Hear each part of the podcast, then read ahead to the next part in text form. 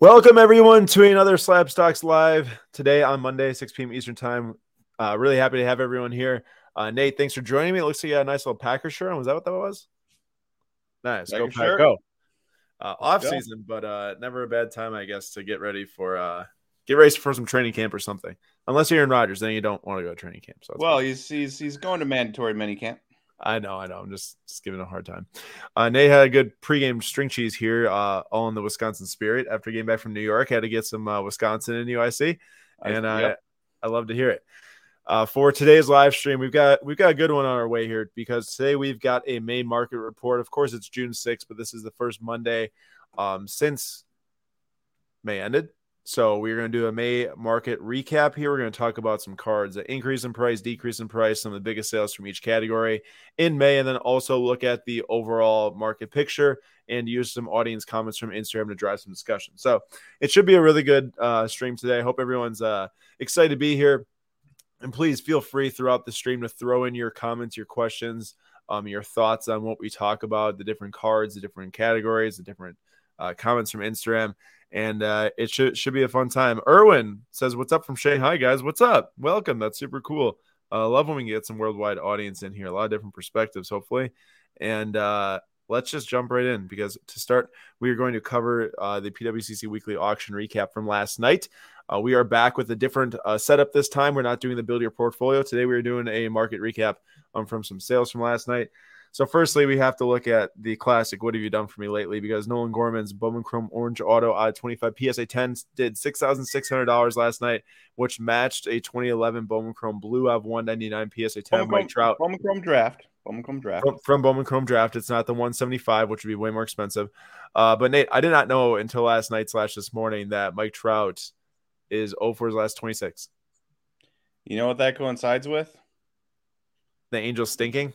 The Angels absolutely sliding. Uh, yeah. I think they're. I think they might be five hundred right now. No, they're twenty-seven twenty-eight. I saw that. They're game under five hundred. Yeah, Ooh. they lost lost eleven straight. Oh yeah, Man, it stinks. So, I thought this was a year, dude. Well, baseball's a game. You know they say basketball's a game of runs. Yes, baseball's a game of runs, but not individual or. In game, it's a game of runs amongst like chunks of games. So yeah. you know, you lose like four straight, you win like five straight, you lose four. Hopefully, they can figure it out end of the season. What's up, Matthew from San Diego? uh, still pretty far from where we are right now, but yeah, Instagram uh, voted like ninety percent thought that the Trout was a better buy for the same price, sixty-six hundred versus Nolan Gorman. This is just uh, you know, a safety play at this point. If you're looking for a safe investment, it's the Trout. I guess if you want to go for high risk, high reward, and brand power, it's the first Bowman Chrome Orange Auto, but tons of risk there. Also, uh, Nolan, Nolan Gorman in his first fourteen games is hitting very well. He is. He's got like, I think that's like a nine hundred, nine fifty, no, eight fifty O P S, nine hundred O P S, something like that. nine fifty on the dot. Oh, nine fifty. Okay, it was nine fifty. With, with six extra base hits in fourteen games. And Ty said quite literally is a game of runs considering the points are runs oh, in baseball. True. true, true Great true. comments. On the right side here, we've got the basketball cards uh, from the recap, and this is this is quite crazy for a few reasons. But we've got the twenty-nine or twenty eighteen Revolution LeBron uh, base card, B G S ten Black Label. Now this was the first LeBron uh, Lakers base card there was that from twenty eighteen. I think this has a lot of uh, probably good or bad memories for a lot of people back from a few years ago when everyone's buying any LeBron Lakers card that they could. Nate, I know you love that time period. I have no comment. Nate has no comment. But the B G S ten Black Label sold for six hundred ninety dollars. Now, if you look at another card that sold for the same price in the same auction, Shai Gilgeous-Alexander Immaculate Rookie Patch Auto on card of ninety-nine S G C eighty-five ten sold for six hundred ninety dollars also. So as we do, we asked Instagram and have a poll on what they uh, think was the better buy. So early results from How- the poll said that forty-seven percent thought that the LeBron base B G S ten Black Label is a better buy. Remember, there's thousands of those cards. How? Versus the Shea, which is fifty-three percent. So the Shea is still in the lead, but I was expecting this to be like ninety percent to ten percent. Weren't you, Nate? There's, if you held up those two cards and said pick one, same price, no matter what the price was, six ninety or otherwise, one hundred percent of me is taking Shea. Correct. And now if you look at the next slide, I saw this. I'm like, yeah, this is kind of kind of odd. I thought it was going to be like ninety ten or eighty twenty. So I said, how about let's look up and see what the last raw card of the LeBron sold for, share the price, and ask people if you knew it was worth X before voting, what would he have voted for? The last LeBron sold for one dollar. ninety-nine cents to be exact on June first via auction. I'm sure there's like three dollars uh, with shipping, but so let's just call it like three to five dollars. So I said, if you knew at the time of the voting that LeBron has a raw card sold for one dollar and there's th- thousands upon thousands of this card made, which is true, which do you think is a better buy for six hundred ninety dollars? seventy-one percent voted Shai, twenty-nine percent LeBron. That is more in line with what I was thinking. Le- LeBron, LeBron truthers. In that twenty-nine percent, let me tell you. Is is it LeBron truthers or is it people who who think that the black B- label image B G S is- truthers? Well, yeah. So if you can get them for a dollar, why not go buy as many as you possibly can for a buck a piece and see if you can't. How much is a B G S grading B G S right now? Nate, fifty bucks? It's, Nate, it's an awful idea. That is one of the worst ideas I've ever heard. I'm just saying, I'm just saying, I'd rather I'll tell you, take- I'll, I'll tell you why you wouldn't. Because either you're paying sixty dollars to wait half a year, and by that point, the B G S ten black label is probably not worth six hundred ninety dollars. True. Even if you get it, okay? And then on top of that, if you hit a B G S ten in general, the card's probably worth like seventy-five dollars because a P S A ten is thirty dollars. Or maybe it's even worth like fifty dollars or sixty dollars. And then if you get a nine point five, it's probably worth like ten dollars. And every single time you grade, if you're waiting six months, you're losing probably anywhere between like twenty dollars to sixty dollars if you grade them like one hundred times. And that's even if you get a B G S ten black label to try and make up for some of it. Well, I tell you what I do anyways. If I if I was looking to waste six hundred ninety dollars, which is the person that bought that did, I would buy, you said sixty bucks. I'd buy six hundred thirty of these cards and look for the best one, send it in, get my own B G S ten black label, and then at least I have a story. I, I would not give any money to B G S. There's no way. There's no way because there's still there's still the same principle here is that is this card even getting a B G S ten black label if you crack it on, resend it in? And God tells me no. So it's true. There's there's just no way that I'd even go for that route. But obviously, a lot of people know that you know we're partners at S G C, but it's for good reason because we believe these things. Um, and and I just can't see it. But then, I mean, other people can't either. But there's there's a group of people that do. So clearly, that card doesn't sell for six hundred ninety dollars unless there's at least two people bidding it to that amount. So that's all that we got to look at for that. Um. Matthew wants you to waste all your money, Nate, to try it as a case study. I like it. So looking at the um, the next sales from the auction, we've got Ezekiel Elliott and Jacoby Brissett, two cards that look really good but don't bring much value. one hundred bucks for a one-of-one Jacoby Brissett from Spectra rookie and one hundred dollars for Ezekiel Elliott, Ohio State Contenders Cracked Ice Auto. Uh, Nate, is this a clearly P C buy for both these? Oh, yeah, but I feel like there's one card here that actually has some potential. And one card that doesn't. Zeke Elliott? Yeah. Okay. Like, that's what I thought too. Because like that Zeke Elliott doesn't seem like that bad of a buy. No, it doesn't. P C or otherwise. Yeah, it, it doesn't. It's a super nice card.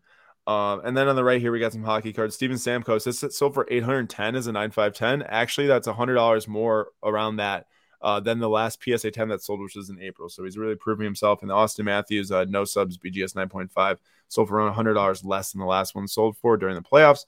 Get eliminated, your cards drop. That's how it goes. Last one here is some soccer cards to look at. B G S eight of this uh, Messi and Ronaldo sold for thirty-seven twenty. I think the B G S eight really affected that sale, given it's got seven edges. Um, it's about fifty percent of the value of the last raw that sold. I don't know how good the raw looked, but um, either way, that's down quite significantly. And then the nine five Mbappe sold for thirty-seven twenty, which is a select white of ninety-nine, and that's pretty consistent with, with what they've been selling for. So the P S G news really has not hurt his cards at all. Um, same happened with us with a Kaboom P S A nine we sold. All right, here, getting into the main discussion for the day. So um, this is where we want everyone to feel free to jump in and, and share your thoughts on the current market because uh, this is going to talk about May. Uh, obviously, this is called the May Market Report, but we're going to refer back here for the last six months too because a post came out from Cardboard Chronicles, which is Josh, who is one of the uh, co-founders of Card Ladder. He is the one that programmed the entire thing. And he released some data that is not available to the public um, through the, the, you know, on the platform, but he has access to it for obvious reasons. Card Ladder tracked the highest month of sales in its history in May two thousand twenty-two. Um, and this includes all sales history, not verified sales. So I have a segment of cards that are verified sales where they review them and they're in the graphs, and that's how we get the graphs for our presentations and everything. But then there's all the other sales that happen between fourteen different platforms, no matter if it's like an auction on eBay that isn't tracked by them for a raw card. It just includes everything, literally everything. Um, two hundred thirty-five million dollars. Well, really two hundred thirty-six million dollars in sales in May on cards, on sports cards. two million one hundred fourteen thousand eight hundred nine unique sales, which brings it to a one hundred eleven dollars and fifty-nine cents average, which is the reason why I have the Kobe Bryant P S A eight here, because that card sold for one hundred eleven dollars at one point in May. Uh, now it's worth a little bit less than that. But so that prompted him to then post, here's the data from all the months that they have. And if you look at this little uh, screen grab I've got here, so it shows the May data at two hundred thirty-six million dollars. The next closest was February at two hundred million dollars. And then the next closest from that was January at one hundred ninety-eight. Now, I will point out this is only over the last six months. So they only started tracking this over the last six months. Um, so, you know, a year ago, maybe this was a higher number. Um, I'm not sure. But from what they have gathered, um, this this is it. And and the the uh, the average was the highest it was ever, too. So it wasn't the most volume, but it was the highest average and the highest sales dollars in total. Now, this can mean a multitude of things. So we asked the Instagram audience to give us some thoughts on, on what they think this means. Ichiro Cards says, just my worthless two cents. Well, clearly we find it valuable as it is here. Uh, but yes, I do think it's better to... Oh, my question was, do you think the car market is in a better spot today than it was six months ago?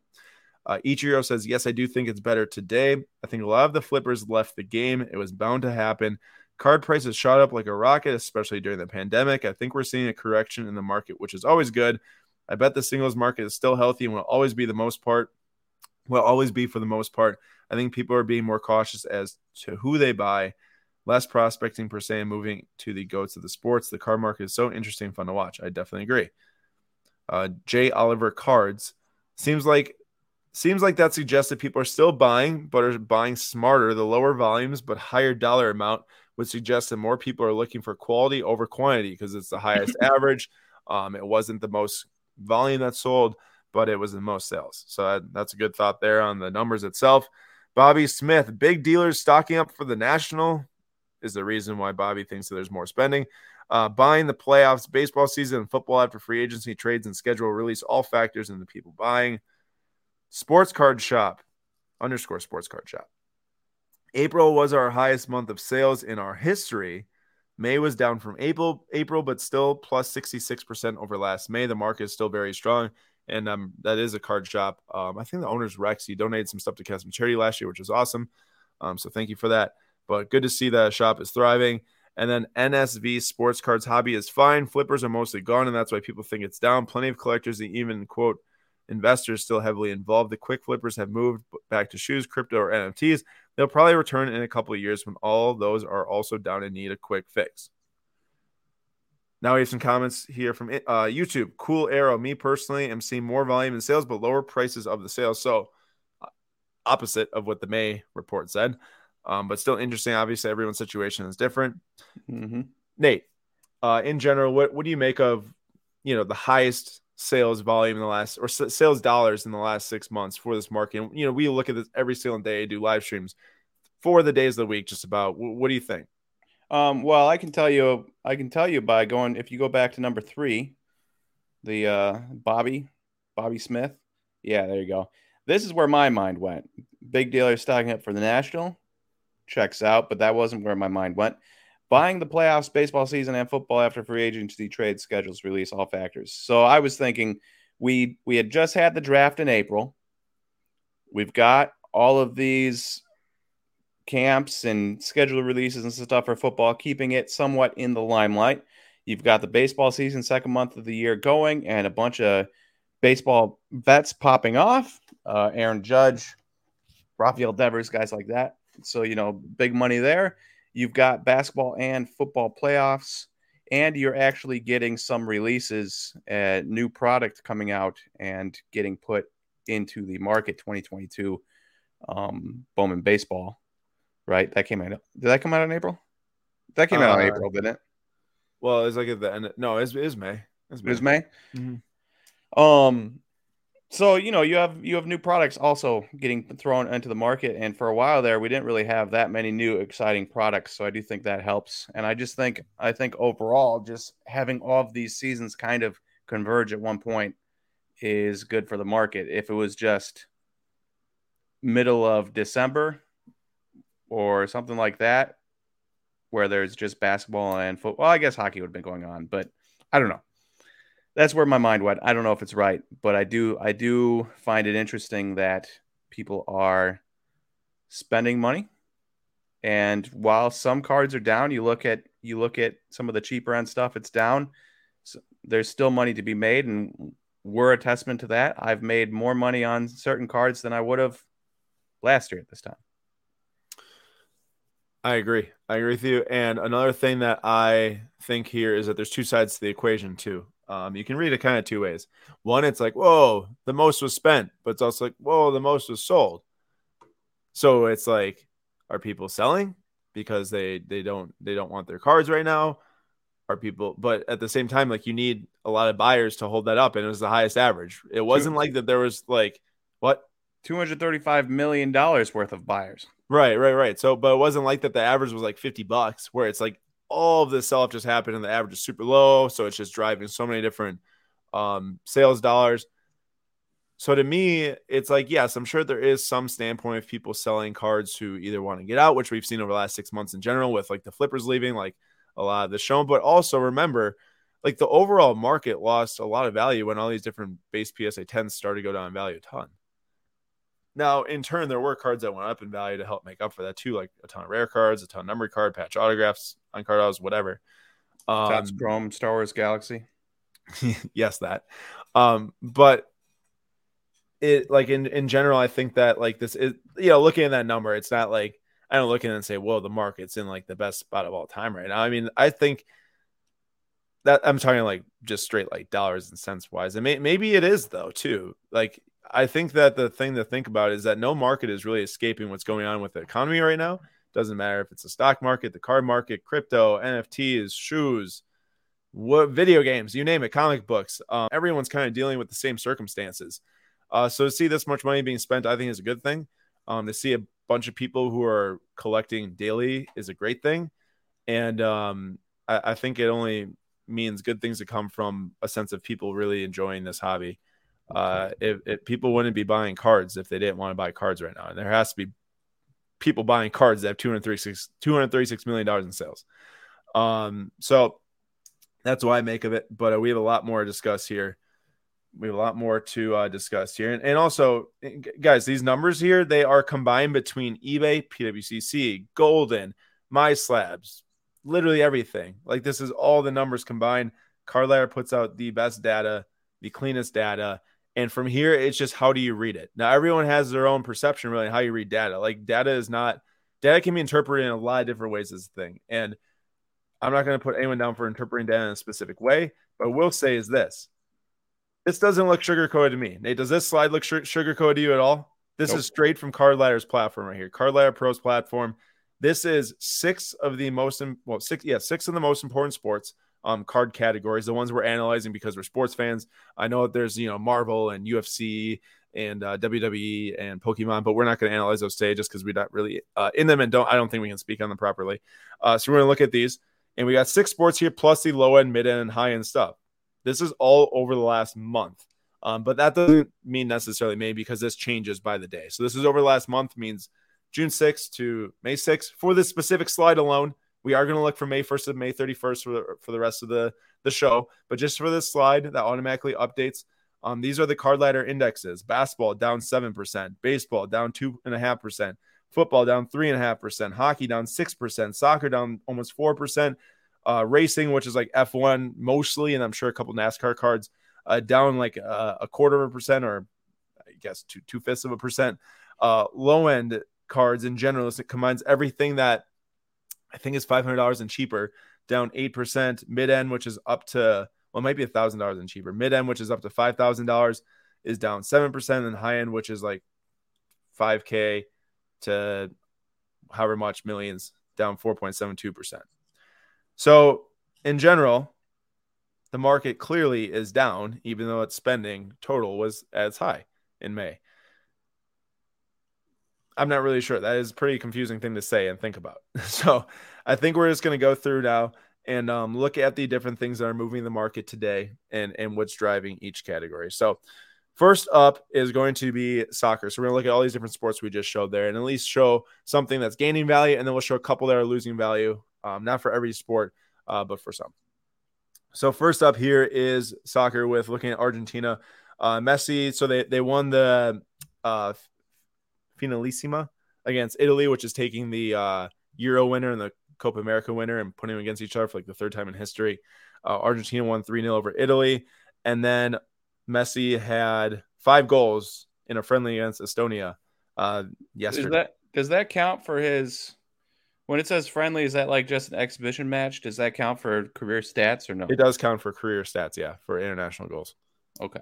It, it, it like obviously doesn't count to like, oh, you like win a trophy or something because it, you know, win anything for a friendly, but it does count to career stats. And this is his P S A eight. Um, this is the Panini World Cup over the last month. It grew around thirteen point five percent with the most recent sale around three hundred forty dollars. Now, this card, uh, different grades can do different things. Like I saw the P S A nine was kind of hovering around like seven hundred down to like five hundred. There's a couple, I think, wax sales around one thousand, which I wasn't really counting. Uh, but yeah, so this the Messi P S A eight uh, World Cup up around thirteen point five percent, which is not bad considering a lot of the cards, as we just saw, lost value in May. On the hockey. Uh, right now, the Rangers and the Lightning are in a very tough series. The Rain or Lightning just pulled one game back. They're two to one. Have game they already four played again? Home. Huh? They already played again. Yeah, they played last night, um, or yesterday during the day. Game Game four is at home, I think, tomorrow. And uh, Nikita Kucherov, huge reason why he had a goal and two assists in that game, which means he contributed to every single goal that the Lightning had yesterday. And in the playoffs so far, he's got twenty points. He is a minus two, but twenty points in fourteen games. Uh, which is big. That's the most for the Lightning. And he was a Hart Trophy winner, I think, three years ago for M V P. Um, and then recently his P S A ten has bounced back super hard. Uh, funny enough, this card went from like seven hundred down to around four hundred fifty uh, the month before this in April. And that, then it rose. Well, actually, no, this is halfway through May right here. So May eleventh to May twenty-fourth, this thing rose seventy-seven percent because on May eleventh, that was right before the Lightning were about to get eliminated in game six to the Maple Leafs. They win the next two straight games and, game, and then win game seven, go on to sweep the Florida Panthers, and now they're battling against the Rangers, and now it, it pretty much just sold for like ten dollars less than an all-time high.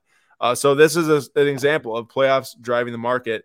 And, you know, Tim says, right, Tampa Bay scored a goal with four seconds left. No, forty seconds left, actually. It was pretty insane. Um, they won three two. Wow. So Kucherov had the nastiest, is like a no-luck pass, and is is so sick. It was awesome. Uh, we're going to pull up some comments from, from other people too here as we go. So, so Ty Stu in general said, I think the customer base is smarter now as the market is trending down. You see more sales buying the dip smarties. Um, regardless of if buying the dip is smart, I think that's all in everyone's personal situations with finances and stuff right now. Uh, I think this is a, a good comment, Nate, from the standpoint of people like learning over time as to what maintains value and what doesn't, and what are what like what's purchases that could hurt your wallet six months from now versus what's purchases that aren't. Would you agree with that? Yeah. Yeah. It's, uh, it's, it's, you buy, you buy a dip on a, on a base card. You might not have bought the dip, but if you're buying a dip right now on something nice and numbered, I think you'll be doing pretty well. Um, Matthew said, out of that total, how much do major sales contribute to that total one million dollars plus? That's a great question. Uh, I'll show you all some really high sales from this month that we can kind of maybe make some sense from. Although I will say, just generally looking, there were way more five hundred thousand dollars plus sales in April than in May. So more would have contributed to the percentage of April sales, I feel like, than in May. High, really, really high sales, like five hundred thousand plus. Next up, F one for myself. I'll rattle off this one, then Nate will take the next few. Uh, but George Russell finds himself at fourth in the World Driving Championship right now, Drivers' Championship. He's the only driver to place top five all six races of the year. I think it's six races right now. And uh, wow. doing a stellar job here with Mercedes. Uh, only driver also to score points in every single race this year.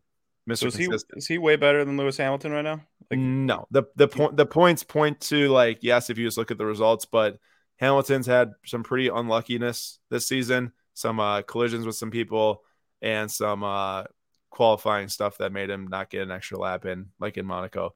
But he's been they've been pretty much on the same pace, I think, for almost all this year. I don't know if it's Lewis like is like way worse, but all I know is that George is, is like super good. I think that's the point. Is that George is super good. The Mercedes car is not as good as uh, Ferrari or Red Bull right now, but he's doing extremely well in over uh, in May. His purple P S A eight dropped a little bit, and then after Monaco uh, jumped up. I think it's after Monaco. Eh, it might have been right before Monaco. Jumped up twenty-four percent plus one hundred forty dollars on the month. So that was a good card from George Russell for this past month. All right, so moving on to baseball, we've got Aaron Judge. How could you talk about anybody else? He was first in home runs, second in R B I, first in runs scored, second in O P S, second in Fangraphs win above replacement. Um, some people might point to playing in a tiny, tiny ballpark, helping him out. I get it, but through June fourth, he has twenty-one home runs on the year, which is pretty insane, and he's on pace for sixty-four home runs. Now, that obviously is not a May tweet, but those are May ranks. Um, absolutely incredible. And then if you go to the graph, I actually think,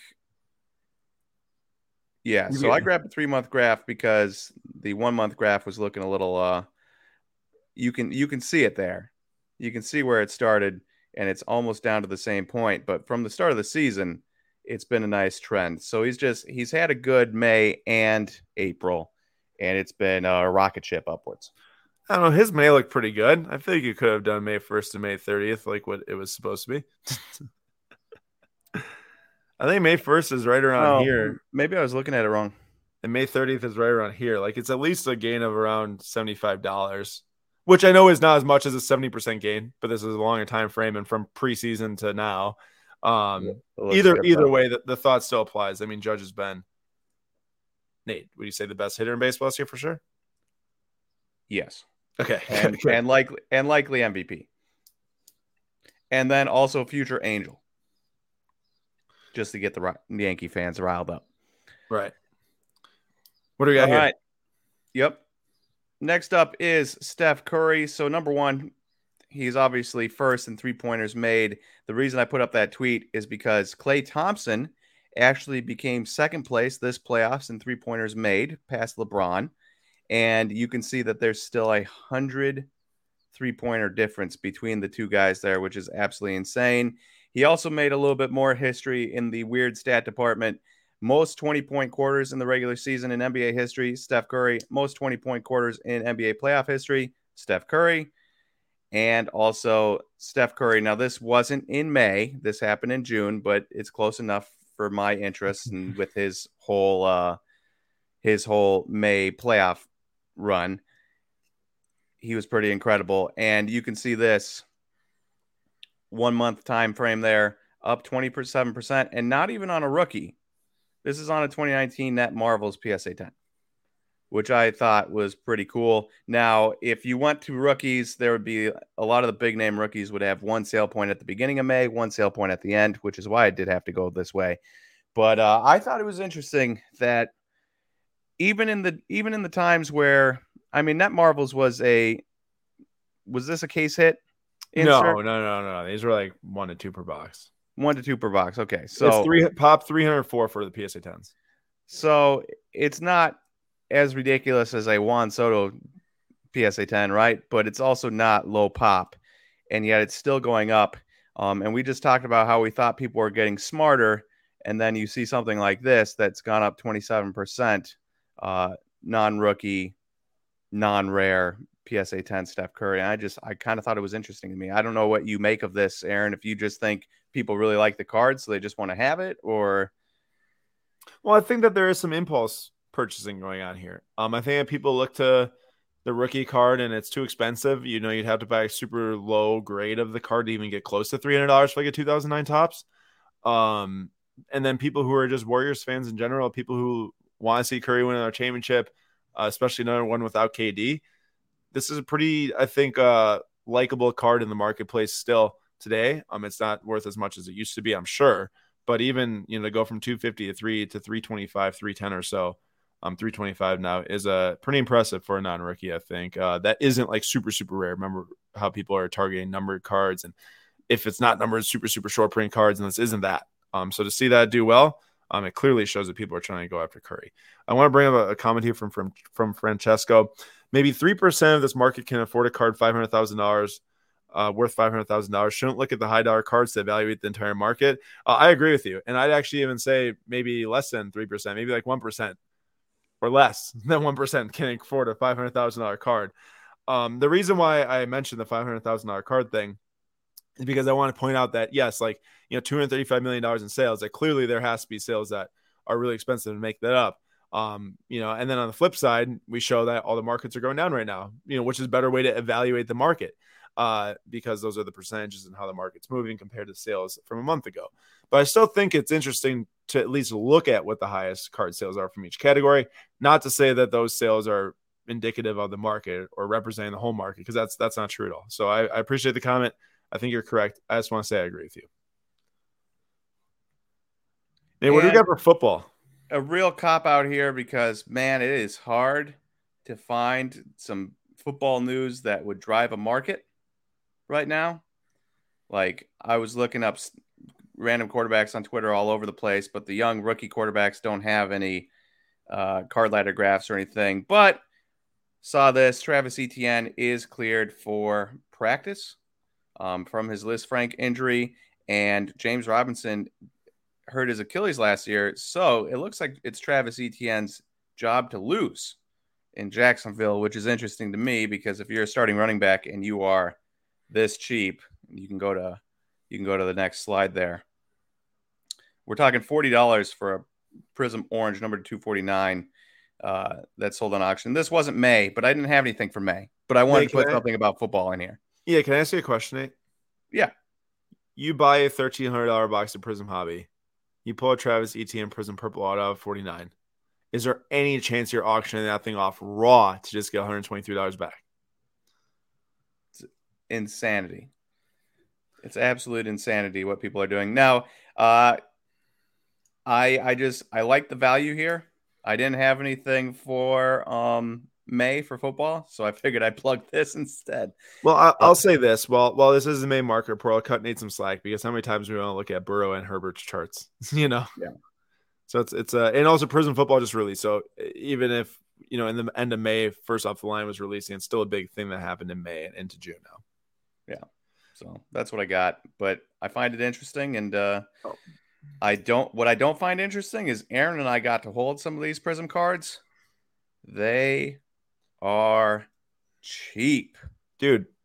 Nate, I got back home. The first thing I did was I picked up the Prism basketball cards over on the table and felt them to feel the difference. And the Prism basketball cards are so much higher quality from last year. Like these things, these things are legitimately, they made it out of trash. Like this is as bad of quality of product I've ever felt in my entire life. And you couldn't be able to tell by just looking at these cards right here. Also, I will point out that we didn't feel a color or anything, so we don't know the color, but the base we cards did. Are literally like cardboard with like a sticker over the top. Yeah, it was it was real bad. It was smooth, uh it was flimsy. You could tear it right in half. You can't just take a chrome card and tear it in half easily. No, you can tear those in half. It, it's bad. Yeah, so who knows about the color? I hope that they made the color and the autos with higher quality stock. I'm sure that they did, unless they really try to cheap out. But it's clear that when you're charging like, I don't know, fifteen hundred dollars a hobby box and you're making them on worse quality, something's wrong. Something's wrong. Um, yeah, but I, I saw, saw a lot of comments saying that clearly with this release, Panini's knows the Fanatics is coming in and said, let's let's make it as, as low quality as we can. Um, well, before moving on to the next slide, I saw a comment here from Luis. Can you give your thoughts on P S A news? Um, and I actually was thinking about sharing this, and then thank you for Luis for uh, prompting me. thirty dollars per card, two hundred ninety-nine dollars maximum value group submission rate. So I saw some group submitters post today um, an early announcement that coming soon is going to be thirty dollars submissions from P S A through group submitters. I think only right now, uh, two hundred ninety-nine dollars maximum value. And it's going to take like, I think four to six months was the estimated turnaround time on this. Um, I have a couple thoughts. Take them for what it's worth. You might disagree with me, but I'm just going to give them to you as I sit here. Nate, do we still have cards that are out there from last December? We do. Uh, specifically twenty sixteen and before. Uh, we have had those cards since last December, which makes it now, what, seventeen months? Yes. No word. So we've got cards out there for seventeen months now. still not back. And I know we're not the only ones, and I know ours aren't the oldest ones that are out there. So that means people could have them out there for longer than seventeen months and probably way more valuable cards than we have sitting there, which are not super valuable cards, um, but they're still our cards and other people's cards that are friends of ours. Um, that, you know, like, hey, a, a friend's dad has got, you know, some like nineteen sixties cards sitting and wants to give them graded, that type of stuff. Um, nothing crazy, but they mean something to someone, right? And they're held hostage there right now. So that's my first thought, is why in the world are you bringing back thirty dollars group submission rates when you still have cards you're holding hostage for seventeen months plus? Second thought is a two hundred ninety-nine dollars maximum value with having to market that if it's more than that, it'll get upcharged. I don't know. I would never submit a card for thirty dollars, knowing that if P S A deemed it to be more than that after P S A ten, that they'd increase the price of my submission, and then also it took the same amount of time, four to six months, which is a super long time still. Yeah, that would stink. Also, what happens if you send it in six months ago for thirty dollars and it crosses that three hundred dollars threshold before you get it back in six months because they take half a year to get it to you? And and that happens as well to people. People are getting upcharged, I think. Um, I'm, they might have stopped that. Maybe maybe they realized and stopped that, but I did hear that people getting some upcharges, you know, like they're there for so long, card increases in value. Um But in general, yeah, like I'm, I'm not. It doesn't move the needle for me at all. And um, you, like I said, you can you can make up your mind for yourself. For us, like I'll say it again, yes, you know, we're partners with S G C. You know, we we enjoy grading with them. We do grading reveals. I've had a great experience, really fast, efficient, quick turnaround time, good sales. Um, it's all about what you grade. We we think we're we're trying to make the best decisions we can on what we're grading. It's turning out pretty well for us. Um, but that's down to five business days was our last submission. Uh, for the same price, thirty dollars, no upcharges, no value cap, really. I mean, fifteen hundred dollars plus, but you know, I'm sure if you threw a card in there for over fifteen hundred, that's like ten thousand dollars. I'm sure they wouldn't say no to gradient. So I, that's just where I'm at. And uh, it just, you know, we'll see what people do. And, you know, there are some comments here. Excuse me. There are some comments here saying, oh, you know, three dollars grading won't start until the backlog is cleared. That's why six-month turnaround time. Um, and, yeah, I mean, I guess I guess you can start to fill pre-orders, so so to speak, pre-orders on, on thirty dollars grading if you want to let them sit there for six months and then grade them. But, like, what happens over the next six months when you start taking all the submissions? Um, I feel like that that just wouldn't end up turning out well. Yeah, if you until- take if you take a billion submissions today – and then can't grade them for six months, and then or say you wouldn't grade them, you wouldn't grade them, and then the back half of those cards that got sent in in month one still won't get graded in that month. Yeah, and th- and then I guess what I'd also say is, well, um, if you do want to grade some of them, they're getting sent in. Well, then I still don't think you should be taking them until the backlog's cleared. So that's just where I'm at. Global Sports Card Investor says that they still have submission out from November twenty twenty, and uh. Yeah, I mean, everyone's got their own opinions, obviously, and all of us have had our own experiences with grading. I've had plenty of plenty of negative ones um, to make me, you know, make decisions on grading now, and uh, that's just where it comes down to, what it comes down to. Uh, and then what Matthew said, too, I wonder how many base cards haven't been graded by P S A or just losing value. Then there will be a flood on the market, making it even cheaper. Well, we've been seeing it for the last eight months now. Um, Nate, you know that very much so from when your baseball submission came back, even though you still did at least okay on it, hopefully, or at least broke even. I made money. You made a little bit of money, but, um, and, and, and in general, I mean, I think nearly ninety percent of the base cards are probably sitting there lost value over the time that they're sitting there. Uh, so that's just how it goes. And, and I, I here's what I don't understand. For me, speed is the name of the game after my fiasco with Kyle Lewis and Gavin Lux, right? And Bo Bichette. If I'd gotten those back at a reasonable time, I'd have made a ton of money. I got mm-hmm. them back after a year, lost money per card. I'd say the only argument I'd have that is that you and everyone else, right? Like everyone else who had yeah, yeah, me and everyone else. Idea. But since I've now learned that, and now that speed is the name of the game, why would I be? I I would send in. You know, if I wanted to send in P C cards, thirty bucks a card, sure. But otherwise, if you want your those cards graded and back, unless you're unless you're like projecting a guy to be good, you know, like last year you pulled Jazz Chisholm, you put, send him in, and you say, I think he's going to be good next year. I can wait these six months. there's not really a ton of sense to doing this and, and handicapping yourself six months. Yeah, and the only thing I'd say is that, uh, well, if you have P C cards anyways, why wouldn't you want them back in your possession fast if it doesn't matter to you what the value is? It's true. Well, it's um, just if you wanted to grade them cheap. Yeah, no, I understand. Uh, and then the, the other thing I'd say um, was that I feel like, you know, for us, the mindset we started to have was like, how can you compound the returns as much as possible? Um, if you can grade more cards for less money, and if you can um, compound that that profit over time, over like a six month time frame, by turning that money quicker and quicker and quicker, you can go so much further than just having a few cards sit there and hoping for a ten. Do you agree with me on that? I agree. So I don't, I mean, either going S G C or going fifty dollars grading from P S A, whatever you want to do, I just don't see any way I would want to broach thirty dollars grading from P S A and keeping my cards there for six months. Especially when you could get upcharged to the fifty dollars. I know that won't happen like, you know, that won't happen like half the cases, but I'm just saying like it's a possibility. Yep. All right, moving on. Uh, Nate, I want you to talk for this card. I know I, I put this in here, you didn't, but like for just like two minutes, um, you mentioned something to me last time about the non-licensed uh, Tatis. Well, this yep. card, the downtown Juan Soto P S A nine, I know Juan Soto in some people's minds is playing terribly right now, but this card was three hundred fifty dollars and now it's one hundred thirty-three dollars at the last sale. Mind you, I think that the three hundred fifty dollars sale was the best offer accepted, and then the one hundred thirty-three dollars was an auction. Um, so either way, you know, some one person could have paid too high. Could be, could be a little iffy there, yeah. Yeah, and not like fake necessarily, but just someone just paid too high by sending an offer in. So sixty-one percent drop. Tell me what you think about non-licensed cards like this in the market right now. Well, if if this and the Tatis Optic Contenders Gold Vinyl one oh one P S A ten that dropped seven hundred dollars from its last sale last week or, or last night are any indication, it's that people people like these cards when the market is hot and they think they can make money by buying a rare non-licensed card and flipping it. Like you wouldn't be able to get the same short printness Juan Soto from a different set or the same Fernando Tatis one of one from a different set for the same price, right? So if if the market is hot, people look elsewhere because they don't want to pay high premiums and they can still get really nice cards. When the market is not as hot, clearly, uh, card prices are dropping. Even though tons of cards are selling, card prices are dropping a little bit.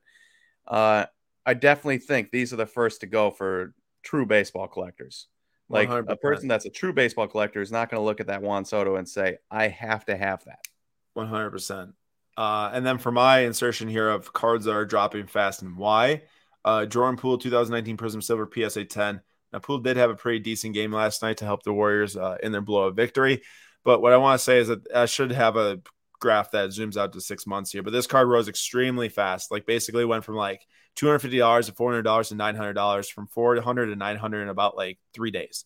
Uh, it got really high, and then every single sale after that kind of dropped down, as you can see. Went from like nine hundred fifty dollars to eight hundred dollars to seven hundred dollars, and now it's all the way down to three hundred ninety-six dollars, back to what it was um, all the way before I guess he blew up. That's just a terrible combination for for for card values. It's like player playing out of this world in the playoffs, who is really good. I love Jordan Poole, but hasn't had like super long-term value. Defense to save his life. Yes, that, but also who hasn't had long-term value yet too. Yeah. Um, and it just creates for an automatic collapse in the market when they start to not play as hot, or even if they're still playing as hot, you just can't support that prices, those prices anymore. Um, if, if there's to- so many coming out to be sold, which is exactly what happened here. So that led to a fifty-one percent drop in May alone for this card. Granted, over the last three months, it's gained like probably like twenty-five percent or something like that. And then my last example here for a card that has dropped in value, um, it is going to be this uh, Charles Leclerc uh, P S A ten Sapphire. So this card I posted at this was this post was from April. Um, I don't have the exact date, but it's in April when uh, Leclerc's uh, P S A ten Sapphire pretty much was selling for around the same amount as a Lewis Hamilton Sapphire P S A ten, and it gained like two hundred sixty percent um, over the last three months. At the time, there was one hundred twenty-eight uh, Leclerc uh, P S A tens, and there's three hundred seventy Hamilton P S A tens. And clearly this was a combination of a couple of race wins without that many graded yet, because the card wasn't maybe not worth grading for a lot of people, one hundred dollars a card.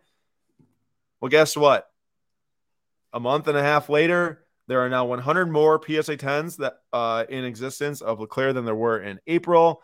And the card is now down below what it was in April. It's down to four hundred eighty-five dollars now.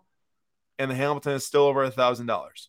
So this corrected itself real fast as we expected, and that is because the population rose as expected too. There is thirty percent more P S A tens than there was from a month ago. That's a lot, for a, especially for um, a, um, an expensive card. So take that for what it's worth, but basically my point here is not to say that Leclerc stinks. It is to say that this card got way overpriced, way too fast, because there were not enough graded. Um, because it didn't, it, it there, you know, there's probably no reason for everyone to send these things to P S A to try to get a ten when it was like a three hundred dollars card. You know, it's a risk if you pay one hundred dollars to get graded. Well, grading dropped around fifty dollars for P S A, and uh, more of them got sent into that. And then, yeah, the value dropped when more came up for sale. So, and also he's not winning, winning races right now. Uh, before we jump into the most expensive uh, cards of the month in May, I want to give a quick shout out. If you are looking for some deals, if you're looking for a good time, this is a time to come join our Whatnot streams, because what we do here is we rip packs, we talk sports. On Wednesday, we drink some brews, beer, or coffee. This week, I'm going to be stuck with a gross beer that Nate still hasn't texted me. Hey, you gotta do that. Oh, I forgot about that. So last week, Nate beat me in Pack Wars um, in, my, in my home court, soccer. Nate beat me. I'm, we're doing baseball this week, so I'm trying to get Nate back now on the road. And uh, even the series up at one to one. But basically Wednesday at, at five p.m. Eastern or six p.m. Eastern time, we're giving away two different boxes worth of Bowman Sapphire, either draft or Chrome from twenty twenty-one. I'm pretty excited for it. It's absolutely free to come and join and uh, and get some packs. You know, you, you got to randomly win to get to get the packs, but it'll be a fun time. And uh, in this down market, we hope it's a good time for y'all to come and enjoy the hobby and uh, get some packs for either really cheap or free, because after that, we do have some throwback Uh, boxes of baseball cards that are pretty affordable too that I think will be fun if you do want to get some uh, older boxes. Nate, what do you got next to you there? And one box of twenty twenty-two. I was gonna say, that's not that's not an older box. It is not. I don't have the older boxes on me. They might oh, be okay. in the box in my car, but I haven't looked yet. Got you. Okay, so he does have the older boxes on. I'm just not on the camera right now. Uh, but if you do want to join, if you ha- don't have a Whatnot account yet, uh, just look at the link in the in the uh, description of this video. You can get ten dollars uh, free credit as well for creating an account. Uh, but very excited for that. And also my hope is that Thursday we've got the new twenty twenty-one twenty-two Topps Chrome Champions League Soccer, which will also be pretty affordable to uh, get some packs of. So I'm really excited for that release. Just hope that it comes in time. Topps and their delivery times have not been awesome right now. All right, we've got, I think it's around eight to nine different sales to share here. So this was the this is going to go from most expensive to least expensive uh, for May, and this is one per sport unless it's like a vintage card. So like this is the nineteen thirty-three Babe Ruth Gaudy P S A eight. Only one P S A example grade higher. There's only one P S A nine. The P S A eight sold for nine hundred forty-two thousand dollars on May twenty-first through memory, memory lane. That's a massive card. Now, since this is a vintage card, I have the most expensive modern card to share as well that sold in May. None other than the Aaron Judge Super Fractor Auto B G S nine point five that sold for three hundred twenty-four thousand dollars. Uh, this last sold for like one hundred seventy thousand in twenty twenty, I think. And uh, boom. I'm actually impressed that it sold for only, I mean, that's the that's the only baseball one that sold that much, considering we're in the middle of the baseball season. Yeah, but remember what it takes to have a car for sell for that much. It's got to be like a Mike Trout, like super low number color. Well, just kidding. There's a Vlad B G S ten that sold for like five hundred fifty thousand, and a Wander Red would probably sell for more too. Actually, there's a Juan Soto Red ending soon, which is crazy, Nate. I don't know what you think a Wander Red Refractor Auto five ninety-five would sell for, but do you think it sold for more than this Judge? If a if a Vlad B G S ten sold for like six hundred thousand? Yeah. Mm, yeah mm. uh, tough to say. I'm going to go with tough to say. I don't know. It's a good question, is it not? It is a good question. Uh, moving on to basketball. This is the most expensive basketball card, is a nine point five. Uh, Luka Doncic, gold R P A from National Treasures out of ten. So for six hundred sixty-six thousand dollars, I feel like that's like a curse. Like, I don't know if I would have, I think I would have bid extra just to make sure I don't bid, win for that much. Although that wouldn't work if no one else bid more. Uh, but either way, uh, a massive over five hundred thousand dollars basketball sale. Um, May twenty-first, I think that that was before Luka got eliminated. And then the most expensive football one, a one-of-one two thousand Fleer Showcase Masterpieces Tom Brady B G S eight point five rookie sold for three hundred ninety-six thousand dollars. This card was expected to sell for way more, but guess what, Nate? I don't know if you saw this. There is another one of this, so it's technically not a one-of-one. There is one that's graded by P S A also. And I think what happened was is that uh, back in the day, Fleer which then got bought by Upper Deck, uh, made two of these and held one in the vault. Well, when Upper Deck declared bankruptcy and the vault got sold, a second one made in the market. Oh. And I don't think that we know, at least from what I've gathered, I don't think we know which one is which, like which one is actually pack-pulled. So I think it brought some uncertainty to this card, but I think a lot of people expected it to sell for for a ton of money. And it, I mean, four hundred thousand, a lot of money. But remember, like championship contender tickets have one hundred, have sold for over two million to Brady. So uh, it's still, still an insanely high sale. Next one, May seventh. This was a private sale logged in Card Ladder here. Messi, Mega Cracks, Rookie, P S A ten. There's only twenty of these, and one of them is actually ending in this month's P W C C Premier Auction, so we'll see how much it goes for. But this one sold privately for three hundred five thousand dollars, which I think is the most expensive Messi rookie sale of all time. It's got to be, I believe. Um, and then for Formula One, technically I could have found a modern card. I didn't. I mean, two thousand four is modern, so is two thousand six. But in the scope of like soccer and uh, Formula One, for talking about the current goats, it's not like a, you know, twenty fourteen to sooner card. But for uh, Formula One, we've got the uh, Fut- for Futera Grand, uh, Grand Prix next of Lewis Hamilton, P S A nine rookie card. This is Pop two. It sold as a Pop one for over three hundred thousand dollars, I think like three months ago, maybe four. And then a second one got second one got a P S A nine. There was no P S A tens, and this one sold for two hundred ninety-two thousand dollars. I think the rumor is that there's around like two hundred some of these produced and only two P S A nines. How did how did one get one of those? I was just back in the day. Literally just wondering the same thing. I have to imagine it was maybe put out by like a set. Um, it's kind of be hard to believe that there's only like two hundred of each driver if it was just like packs, unless yeah. they only release, because they would have to release like such a small amount of boxes, which I feel like at that point you just release the sets. Um, but I don't know, you know, I, I don't know. I, I couldn't tell you because I just don't know. Um, but imagining either packs or a set. But the most expensive modern card sale from Formula One was uh, Leclerc P S A nine Superfractor one of one. Sold on auction on May twenty-first for two hundred sixty-four thousand dollars. The Hamilton P S A seven sold for nine hundred thousand dollars in April. Actually, Shine one fifty just posted this thing to Instagram about two hours ago, and he's the one that bought it. So we do know that it is in hands of a new collector now, paid for two hundred sixty-four thousand dollars. This was the most expensive all-time women's card sale right here. Serena Williams rookie patch auto of one hundred, P S A eight ten auto. It's a Pop two with none graded higher, I believe. So for two hundred sixty-six thousand dollars, which is a little bit more than that Leclerc on May twenty-second. Is that, is that signed in person or is that? No, that is, that's pack released like that. Although the Sharpie makes it seem like it's signed in person. Okay. Uh, I'm ninety-nine percent sure about that. ninety-nine point nine. If I'm wrong, then there's zero point zero one percent of me that was wrong or wasn't right. I think I right. I don't know. What? I don't know what I'm saying what? anymore. I'm not really sure. Talking too much now. Uh, and then also we had a massive Marvel card to sell, which I don't think was the highest all time.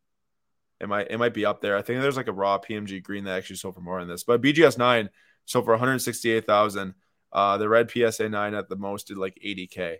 So I feel like that this is, you know, in the hottest of hot Marvel markets, this probably would have done like four hundred thousand.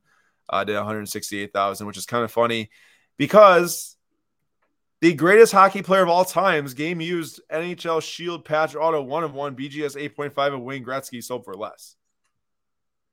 It's crazy to me. I would, I mean, I know I'm a hockey fan and the Marvel thing is super new and stuff, but one hundred forty-five thousand for the Wayne Gretzky. Versus now, what what year is that? twenty thirteen. Did he did Spider-Man have a green P M G in like ninety-seven or something? No, twenty thirteen was the first P M G's made for uh, Spider-Man. Okay, so this was this was a first year, whereas. I get that that's a one-to-one of Gretzky, but it's from two thousand four. Yeah, no, but it is from oh four. And it, but like, they made Spider-Man cards before two thousand thirteen. This could be one of the earliest Shield patch autos with Gretzky. Like, I don't know when the earliest one was, but it's either between two thousand and two thousand four, I'd assume. Fair. So I guess that, that it's kind of similar to where if you think about it that way. I guess so. And then the last card here, we did include a Pokemon card because this thing sold for four hundred eighty thousand dollars. nineteen ninety-eight Japanese Pokemon Trophy Pikachu number one, two, and three. Oh, it's a trainer set. Three different cards, P S A seven to eight, including Charizard Tournament Book. Okay, it's not one single card, but this was the highest registered uh, overall sale for Pokemon, which actually there's a Charizard that sold for like two hundred eighty thousand. So probably that's the highest single card, the Charizard. But there you go. I, I just included it because I thought that's a lot of money. So I put in there. Um, and also th- that's the other thing too, is Gretzky in a Kings jersey, but Ron says, yes, please. So I guess some people, uh, some people would want it. Uh, Francesco, I have to be honest. I've been following sports for over thirty years. I've never heard of Lewis Hamilton until two years ago. How did he become so popular this fast? Well, definitely uh, his popularity is just linked to the entire Formula One popularity too. Uh, but yeah, seven world championships, tied with uh, Michael Schumacher for the most of all time, most race wins of all time, most podiums of all time, uh, and most pole positions of all time too. Yeah. Uh, yeah, did he, race... Yep. He was, he was quite popular uh, for a very long time. Don't yeah. don't want don't want anybody thinking that he just became popular in the last two years because of a Netflix show. He was wildly popular. Just with Americans, he's become significantly more so. Yes, he, he's been looked at as extremely popular for a long time. He was actually in Cars two, which even you know, which was released in America. So oh six, oh eight, something like yeah, that. Yeah, so so even Pixar got him to be in a in a movie a long time ago. Um, which and Sebastian Vettel also, but he's only in the German edition. Uh, here we go. Here we go. This is what I like to hear from Ink Gaming. Has has the, the word on the Futura, um, Lewis Hamilton. two thousand six Futura, I think I'm saying that right. Correct me if I'm wrong. Uh, is a one hundred card set. Only four hundred eighty boxes of this product were released, and they're issued in Asia, the Middle East. Wow. Well, there you go. So that's the type of card that you will not be stumbling upon anytime soon. Exactly. Because exactly. there's only four. Do you think it's? Do you think it's? Each each box is the hundred card set. I mean that's the, that. I mean I don't know. Um, I'd assume so, unless they did. Well, Inks and... Gaming probably knows. Inks well, Gaming. Well, yeah, Ink Gaming lets know. But if if my memory serves correctly, there's like around two hundred fifty. That'd be no, because then there would basically be about half the box in each, or half the set in each box. Yeah. So Ink Gaming, definitely let us know before this uh, live stream ends here. And with the live stream winding down here, if anyone has any questions in general about the sports card market, sports cards, um, anything really, sports, throw them in the chat and we'll answer a couple before the live stream ends, um, and see if we can get some word from Ink Gaming on the two thousand six Futura set. Uh, Matthew says America now has Formula One fever. That is next emerging market or emerged sport for America. Definitely now going to have three races next year in America. Miami. I'm still, wait, I'm still waiting for that first American team. Not not Haas getting parts from them, but like a Ford or a. Yeah, you're saying like American uh, automaker, American yeah. automaker. Um. No word yet from Ink Gaming, and I don't see any questions popping up here yet. See, at this we point... Will ne- we will never know. Yeah, no, we will. Well, Google might tell us too. Well, I'll Google it unless... Um...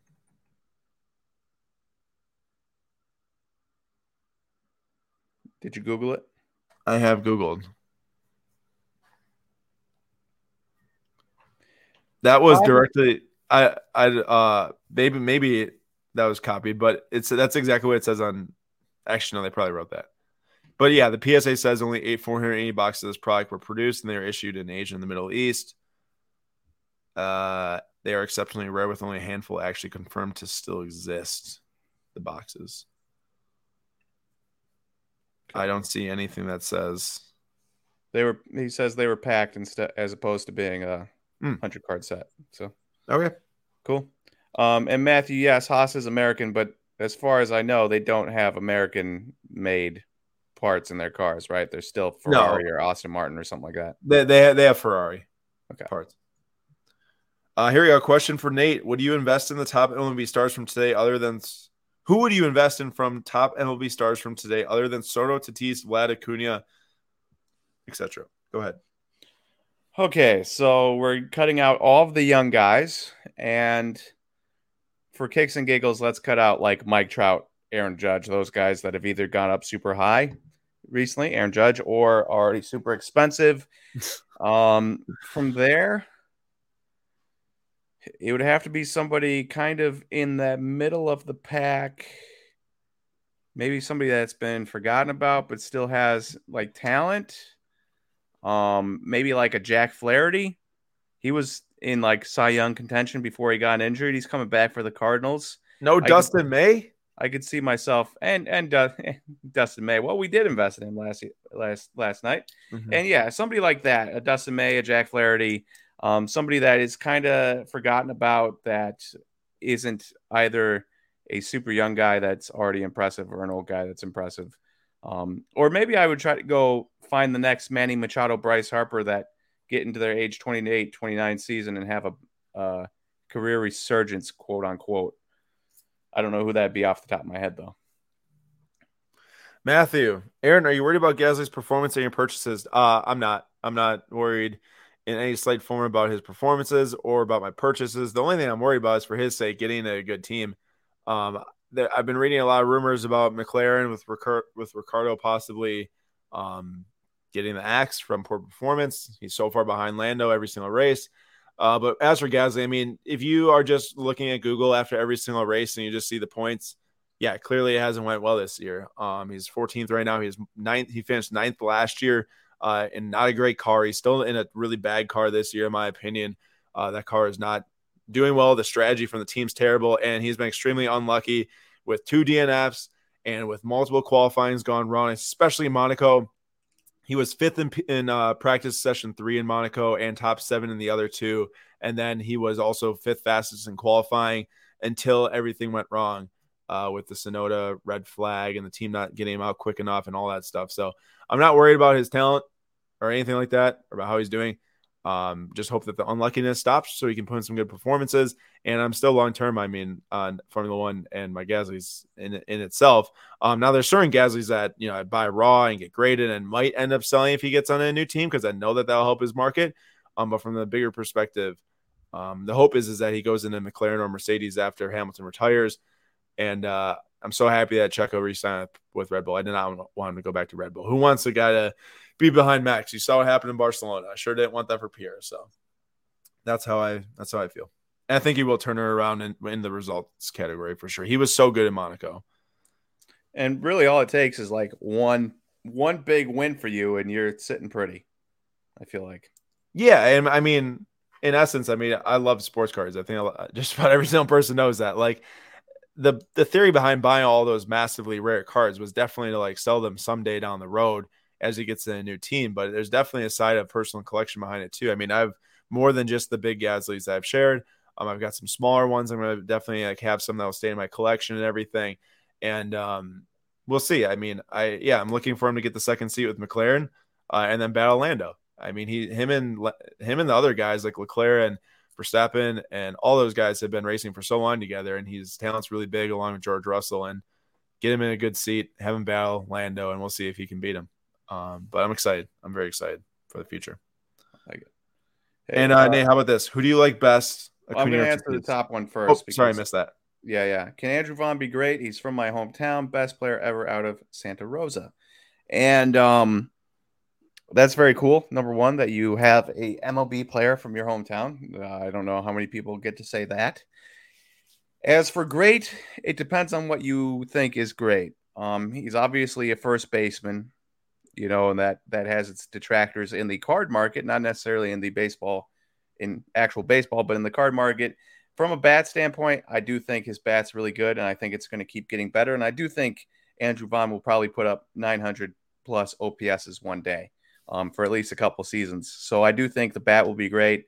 Um, overall player, again, not the greatest first base defen- defender, um, and he's also, you know, plays first base. So I think he'll be a great bat, but overall great baseball player, I think he'll be merely good.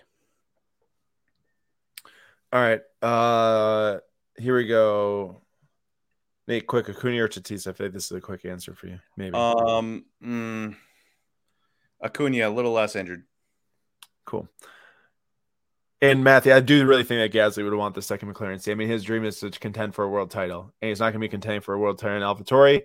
And Aston Martin's definitely ways off from developing their car enough to contend. Um, they have a lot of money and they have a good brand, but I don't think that's the right call um, over like McLaren, which I think is, would be a good good call. Philly Card Shark, I've been touting, and I don't think he'll be the second driver there too. I think they'll definitely be battling him and Norris. I mean, there. If you look at right now, he was doing just as well in some of these races or better, um, in like in Monaco qualifying time at least. And I think that they battled really well. Philly Card Shark, I've been touting the non-sport, music, pop culture, Hollywood card market for a few years now. Well, good for you, because it's paid off huge. We were just talking about that yesterday, right, Nate, with Jay-Z? Mm-hmm. My question is, do you see an upswing in prices for raw and gray in the next six to twelve months? Well, I have to say, if you've been in it for a few years now, you've definitely seen a massive upswing, I think, to the point where you'd be very satisfied, at least I'd hope.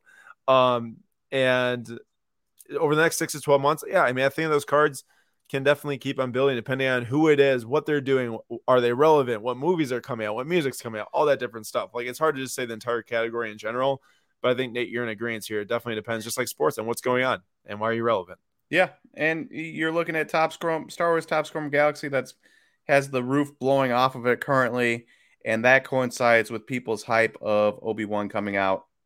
You know, so it it it it depends. If Jay-Z suddenly comes out with another album, I imagine Jay-Z cards would blow up. I like it. Uh, speaking of, we just, did just get a Jay-Z last night. First Jay-Z.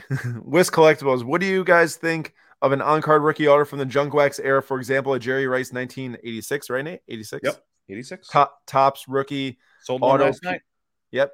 Auto P S A eight point five, or yeah, I think P S A eight point five ten or B G S eight point five ten is pop eleven, ten higher, all nines. Seems like an underrated segment of the hobby. I agree. I mean, if you're looking at those cards that have tons produced, you throw an autograph on there on card of some of the greatest of all time, instantly a better card than the thousands of other rookies out there. I think it's a really cool thing. They don't have on-card rookie autos, those players, because they didn't make them back then. I think feels, it's a cool segment. Feels as though that that's a little bit easier said than done. Like, I don't know about you, but I don't know how to get Jerry Rice's autograph on a Jerry I, Rice eighty-six. Well, I imagine, I imagine that Whisk Collectibles would go and buy one. Oh, I get like, you. I get you. Some, someone... You know, there's a private signing and they're charging two hundred dollars for Jerry Rice and anything that's not like a football, you know? So like, I feel like that you maybe wouldn't know how to do that, but other people do, and they could get signed and graded if it's a high grade. I think it's a good idea. Okay. Francesco, F Y I, two things I observed at this year's Toronto Expo last weekend. Number one, less of the big boys were buying cards from walkers. Number two, smaller crowds and less teenagers there. Um, definitely a teenager thing could be tied to either one, people who passports. Were, well, passports. Yeah, that's a good point. Two, sne- sneaker, f- unless you're talking about Canadian teenagers, but uh, sneaker flippers that might be teenagers are probably not as interested in cards. Uh, and I haven't really, I think there's plenty of teenagers that are interested in cards that are actually in cards. And uh, as for the number one, less of the big boys are buying from walkers. I don't know. It just depends. I mean, I guess it, it'd have to be a further discussion than just that, because the Nationals coming up, maybe people are saving money for that. Maybe the inventory just wasn't what they're looking for. I mean, there's a lot of different factors there. And Whisk Collectibles has got a P S A graded Rice, Shaq, and Barry Sanders Topps rookie autos. So that's really cool. Oh, cool. Very cool. Congrats. Topps, right. Top traded, not the uh, score rookie. Oh yeah, Barry Sanders, where he's like sitting on the bench. Yep. Maybe he's a Topps collector. I like it. Yeah. I just, you know, whenever I think of Barry Sanders rookie, my first thought is the score. Right. Rookie, so, and not the Topps traded. Nice cards. Nice cards indeed. I think that's it for uh, this May market report. I do hope that everyone had a good time, learned some things, gave you all gave some good comments too. We uh, we shared around, and uh, I hope you all enjoy and come back for another one. So next week, same time, six p.m. Eastern time for another Slab Stocks Live. Of course, Sunday is the Flip Quest at nine forty-five p.m. Eastern time. Hope to see you there. We had a great show last night. Super fun. Lots of people. There are hundreds of people come to that show, actually. And we're talking, and we're giving away cards, and it's a great time. And then uh, whatnot this week for some uh, cheap packs to come and enjoy the hobby, and also some giveaways, too. Uh, should be a great time, and I uh, just want to thank everyone once again for coming. Nate, thank you for being here. Oh, of course. All right, everyone. We'll see you next week. See you guys.